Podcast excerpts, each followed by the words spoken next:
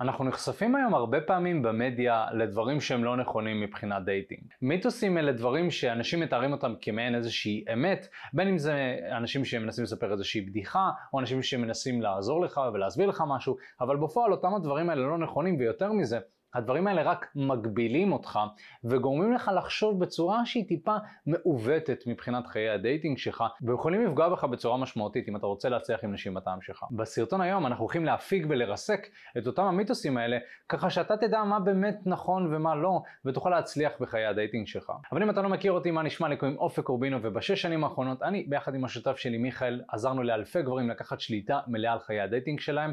קוראים לנו תקשורת אמיתית וכיום אנחנו חברת ה dating המובילה בישראל. אנחנו עוזרים לגברים לקחת שליטה מלאה על חיי ה dating שלהם, ואנחנו רוצים לעזור גם לך. בסרטונים החינמים האלה אנחנו נותנים לך מידע נכון ופרקטי, שיעזור גם לך להצליח עם אנשים שאתה רוצה. ויאללה אחי, מבלי לדבר עוד, בואו נמשיך הסרטון. המיתוס הראשון זה שנשים אוהבות כסף. הרבה פעמים אנחנו מדברים על זה בסרטונים, כי לגברים ישראלים יש את המחשבה הזאת שכל מה שנשים רוצות זה כסף ומראה. אז זה שני הדברים האלה, זה או שאתה נראה מאוד מאוד טוב, או שיש לך הרבה כסף. אם אתה נראה טוב ואין לך כסף, אז אתה נראה טוב וזה מעולה, בגלל זה אתה מצליח עם נשים. אם יש לך כסף ואתה לא נראה טוב, זה בגלל שיש לך כסף.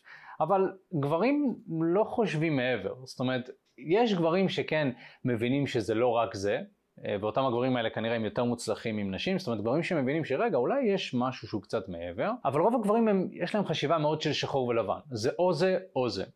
אז בפועל אני רוצה להגיד לך שהדברים האלה זה דברים שהחדירו לנו לראש. זאת אומרת, הרבה פעמים אנחנו רואים בסרטים את הגבר המאוד מאוד חתיך שמצליח עם נשים, או את הגבר המאוד מאוד עשיר באינסטגרם שמביא את כל הנשים היפות. ואנחנו מסתכלים על זה ואנחנו לאט לאט מפתחים איזושהי אמונה, אנחנו מדברים על האמונה הזאת עם אותם החברים שלנו, אה, ואז, אה, לא יודע, אתה שומע מישהו שאומר, כן, אה, זה רק כסף, מי, מי בכלל רוצה אופי, את מי זה מעניין, כל מה שרוצות זה כסף ומראה, נכון? אז אנחנו שומעים את הדברים האלה, ואז באמת מתפתח איזשהו מיתוס, שבאמת הרבה... הרבה גברים מאמינים בו, אני, יצא לי להיחשף להמון המון גברים שכל הזמן חוזרים לאותה נקודה הזאת של נשים רוצות רק כסף. בוא נדבר תכלס, בוא נדבר דוגרי. אני נכנסתי לזוגיות עוד שהייתי במינוסים כלכליים, והיה לי גם תקופה שהצלחתי מבחינה כספית, ועשיתי את ההון הראשוני שלי.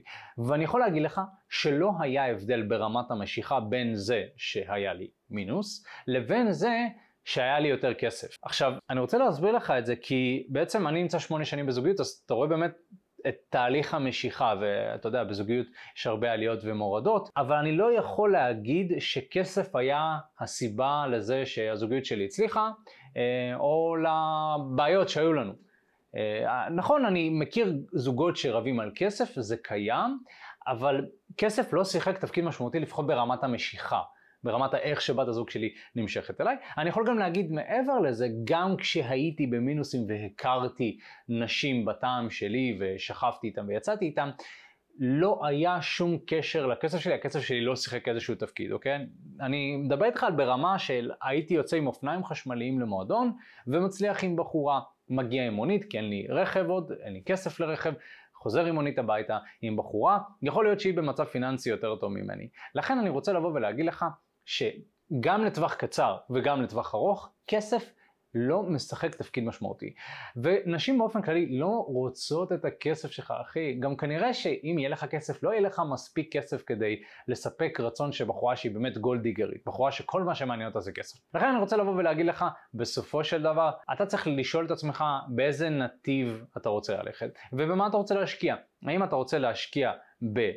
להרוויח הרבה הרבה כסף, שגם זה לא פשוט, אתה יודע, להיות מולטי מיליונר זה לא פשוט, אתה הולך לקחת הרבה שנים מהחיים שלך ואתה הולך לחסוך מעצמך הרבה דברים ו- ולעשות uh, הרבה, ולקחת הרבה סיכונים ו- ואולי לחפור את עצמך בעבודה ו- ולא לצאת לדייטים לתקופה הזאת, או שאתה אומר אולי אני, יש איזשהו קיצור דרך כאן, אולי אני יכול לעשות משהו שזה מה שיביא לי את התוצאות מבלי שאני אצטרך לעבוד 12 שעות כל יום ורק לדאוג לכסף ומאיפה כסף יגיע. עכשיו הנתיב השני זה בעצם לפתח את מיומנויות התקשורת שלך. זאת אומרת להבין שבסופו של דבר מה שמושך את אותה הבחורה זה לא הכסף, אלא הכריזמה, הביטחון שלך, וגם מה שהכסף מייצג. הרי כסף מה הוא מייצג בסופו של דבר? הוא מייצג ביטחון עצמי, הוא מייצג יציבות, נכון? אתה תוכל לספק לבחורה ברגע משבר, או באופן כללי אתה תוכל לדאוג למשפחה, אנחנו מסתכלים על זה מבחינה אבולוציונית. אה, אה, כסף מראה על הצלחה, זאת אומרת אם אתה מצליח זה אומר עליך דברים טובים ולכן אני רוצה לבוא ולהגיד שזה לא הכסף, הנייר המוחשי זה שהופך אותך לגבר משיך יותר, אלא אותם הדברים האלה. ואותם הדברים האלה, אתה יודע, יציבות, אה, ביטחון עצמי, להראות לבחורה שיש לך מסוגלות, זאת אומרת שאתה בן אדם מצליחן שמסוגל להשיג דברים, אפשר לעשות את זה גם בלי כסף. וברגע שאנחנו יודעים לשורש, ואנחנו מבינים מה באמת יוצר משיכה בין גבר לאישה, אז אנחנו יכולים לקחת את הדבר הזה ולהגיד, אוקיי, אז בוא נשקיע בזה. זה בסדר גם לרצות כסף, אוקיי? זה בסדר, אבל זה לא מה שיביא לך נשים. זאת אומרת, אם אתה חושב שזה מה שיביא לך נשים, אז הרי שכל בן אדם עשיר היה יוצא עם, אתה יודע, דוגמנית העל, או כל מישהי שהם רוצים. אבל בפועל אנחנו מכירים ואנחנו עבדנו עם הרבה גברים שיש להם כסף ויש להם את המיליונים, אבל הם לא מצליחים עם אנשים בטעם שלהם. אז יש פה דיסוננס, גם הכרנו גברים שנראים מאוד מאוד טוב, דוגמנים, אה, מאמני כושר למיניהם, שלא מצליחים נשים בטעם שלהם. אז עוד פעם, יש פה דיסוננס בין מה שאנשים אומרים שזה האמת, לבין האמת בפועל. אני יכול להגיד לך שלא הכרתי גבר עם מיומנות תקשורתית ברמה מאוד מאוד גבוהה, וכמובן יכולות פלירטוט והכל, שלא מצליח עם נשים. זה אני לא מכיר. ולכן אני רוצה לבוא ולהגיד לך שזה הדבר ששווה לך להשקיע בו, ואם בא לך כסף, אתה רוצה להרוויח כסף, אתה רוצה, אתה יודע, לתרום למשפחה שלך ולחברה שלך, ואתה רוצה לקנות בית, מעולה, אני גם בעד ואני גם בנתיב הזה. אבל זה לא הדבר היחידי שנשים מחפשות. המיתוס השני שאני רוצה לדבר עליו, וזה מיתוס מאוד נפוץ, אתה יודע, בקרב הסטנדאפ, אה, ההומור, זה שחתונה זה כלא. אה, חתונה או זוגיות לצורך העניין, אתה יודע, זה יכול להיות אה, על כל גווניו וצבעיו השונים. ואתה יודע, אני רואה הרבה פעמים סרטונים שאני נחשף אליהם, של סטנדאפיסטים שמתארים את השחיקה, תמיד מתארים איזושהי שחיקה בזוגיות, והם מדברים לקהל הנורמטיבי, היומיומי, ואותו הקהל מאוד מזדהה עם זה. כי רובנו חווים שחיקה מאוד מאוד חזקה בזוגיות שלנו, זה פוגע במיניות שלנו.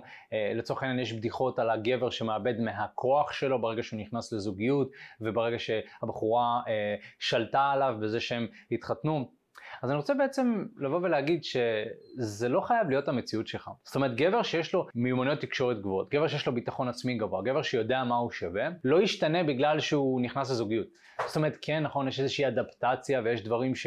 קורים והעולם הוא דינמי ואתה נכנס לזוגיות ויכול להיות שהבחורה משפיעה עליך, אבל זה לא אומר שפתאום אתה אמור להיות רכרוכי ופתאום אתה אמור לפחד מבת הזוג שלך, ולהפך, אתם ביחד אמורים להרים אחד את השני. ואם אתה מוצא שבת הזוג שלך אה, משפילה אותך, או שהיא לוקחת ממך דברים, או שהיא מחליטה מתי יהיה הסקס, אז אולי יש איזושהי בעיה מהותית בזוגיות שלא קשורה לעובדה שהתחתנתם. נכון, הרי הדברים האלה שמדברים אה, בחתונה, בסופו של דבר חתונה לא משנה זוגיות, אלא חתונה זה אני והבחורה יוצאים תקופה ואנחנו רוצים למסד את הקשר, וזה מעין איזושהי התחייבות כזאת, אתם יודעים, ביהדות יש את הכתובה ו- וכל הטקס, וזה כביכול הגבר מראה לבחורה שהוא רציני, הבחורה אה, מראה לגבר שגם היא רצינית, ומתקדמים משם.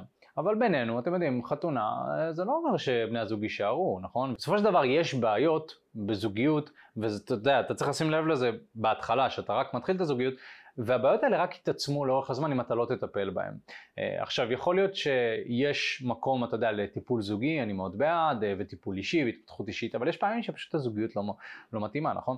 אה, וגבר שנמצא בזוגיות כזאת שהבחורה משפילה אותו, או שהוא לא יכול לצאת עם חברים שלו, אז או שהוא צריך לדבר עם הבחורה ולהגיד, תקשיבי, אני רוצה לצאת עם חברים שלי, מה אנחנו יכולים לעשות? כאילו זה לא הגיוני שאני לא אוכל לצאת עם חברים שלי, אמ, אה, או שהם יטפלו בזה, אה, או שהוא יבוא ויציב את הגבול שלו בתור גבר. תקשיבי, זה הגבול שלי.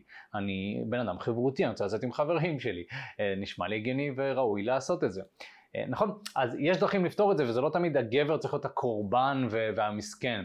הרבה גברים כאילו אומרים לגבר שהתחתן, נפלת. אמ, אני לא מתחבר לזה כי אה, חתונה אמור להיות אירוע מאוד משמח, זה אמור להיות זוג במצב טוב שרוצה למסד את הקשר שלו, ולא זוג שלוקח את החיים שלו לתהום. אה, וכל אחד אוהב, אתם יודעים, להחדיר את האמונות שלו לגבי זוגיות, אה, סקס והכל, ולהגיד לך איך זה הולך לראות, אה, היא לא הולכת לשכב איתך אחרי הריון, אתה כבר לא הולך להימשך אליך, אלה כל הדברים האלה. בפועל אני רוצה להגיד ששוב, בתור אדם שנמצא בזוגיות שמונה שנים, אין ממש הבדל בין זוגות שראיתי שהם מתחתנים, אה, לבין זוגות שהם נמצאים בזוגיות הרבה הרבה זמן, אז קודם כל שני הדברים האלה מבחינתי הם אותו הדבר, וגם אם יש בעיות בזוגיות, ברור שיהיו בעיות בחתונה, לכן החתונה כשלעצמה לא יוצרת את, ה, את הבעיה, היא, היא יכולה ליצור אתגרים אחרים, כן, וזה נושא לסרטון אחר, אבל אני חושב שברמת העיקרון, חתונה זה לא כלא, לא צריך לחשוש מחתונה, לא צריך לחשוש מזוגיות גם, לא צריך לחשוש, לחשוש מלהתמסד. בסופו של דבר להיכנס לזוגיות או להתחתן זאת בחירה. וכל דבר שאתה עושה ממקום של בחירה, זה חופש, לא ככה? בנוסף לזה, האסטרטגיה הכי טובה להיות בזוגיות עם בחורה שהיא בטעם שלך, שיש לכם זוגיות טובה, שאתם מתחתנים ושלא עכשיו נכנסים לפיצוצים ומריבות ושגם אתה מוריד את הסיכויים שתתגרשו, זה לבחור נכון את הבחורה שלך ולקחת שליטה מלאה על חיי ה dating שלך. זה אומר שאתה צריך לפתח את מיומנויות התקשורת שלך עד לרמה שבה אתה יכול להכיר ולמשוך נשים בטעם שלך, ואז אתה בוחר כביכול את הבחורה שעלתה על כולנה והבחורה שהיא כביכול הכי מושכת אותך והכי עושה לך את זה ושיש לכם את החיבור הכי גבוה ומישהי שעונה לקריטריונים של מה שאתה מחפש בזוגיות, ואז אם אתה בחורה אתה תיכנס לזוגיות ואתה בעצם ממעיט את הסיכויים שמשהו ישתבש. כמובן שתמיד דברים יכולים להשתבש, לפעמים זוגיות שהייתה טובה לפני כמה שנים היא לא מה שהיא הייתה, אבל אתה ממעיט את הסיכויים ואתה גם מבסוט על הבחורה שנכנסת איתה לזוגיות. המיתוס הנוסף, וזה מיתוס שהוא כל כך נפוץ בישראל, זה שנשים ישראליות הן קשות יותר. עכשיו אני רוצה בעצם לדבר על זה קצת מזווית אחרת, כי דיברנו על זה בהרבה סרטונים שלנו. אני רוצה בעצם לדבר על משהו שנקרא אפקט התייר, שזה אומר שברגע שאתה נמצא באיזושהי מדינה זרה, אתה בעצם מסתכל על חצי הכוס המלאה כל הזמן, ואתה לא רואה מגרעות, כי בעצם אתה בחופשה, אתה ב vibe טוב, אתה מחפש דברים חיוביים. אף אחד לא רוצה לסבול בחופשה שלו. אה, לכן אתה כל הזמן מחפש סיבות ללמה הדשא של השכן ירוק יותר. אז אה, אתה יודע, אני אתן דוגמה לצורך העניין, אנחנו נמצאים ב... אה, בישראל, אז בישראל הרבה אנשים אוהבים לטוס לדרום אמריקה, ובדרום אמריקה התרבות הלטינית היא כביכול אה, תרבות שסקס פחות טאבו, ולכן הרבה יותר קל לשכב עם נשים לסטוצים ולזיזות וכולי. עכשיו, אולי זה נכון, אתם יודעים מה? יכול להיות שאני מסכים איתכם על זה ש... לשכב עם בחורה בדרום אמריקה היא יותר קל מאשר לשכב עם בחורה מישראל. אבל, וזה אבל מאוד מאוד גדול, זה לא אומר שלהם אין בעיות מבחינת חיי ה dating שלהם, וזה לא אומר ששמה הנשים שם יותר קלות. זה שיותר קל לשכב איתם, לא אומר שיותר קל להיכנס איתם לזוגיות, נכון? אז מה אתה מגדיר קלות? האם קלות זה רק נשים שאתה רוצה לשכב איתן, או נשים איכותיות שאתה יכול להיכנס איתן לזוגיות? אני יכול לומר שכנראה יהיה לך יותר קשה בדרום אמריקה להיכנס לזוגיות משמעותית עם בחורה שאתה באמת רוצה להתחתן ולהביא את הילדים, מאשר בחורה ישראלית, כי יש לכם הרבה יותר במשותף, נשים ישראליות הן יותר אימהיות.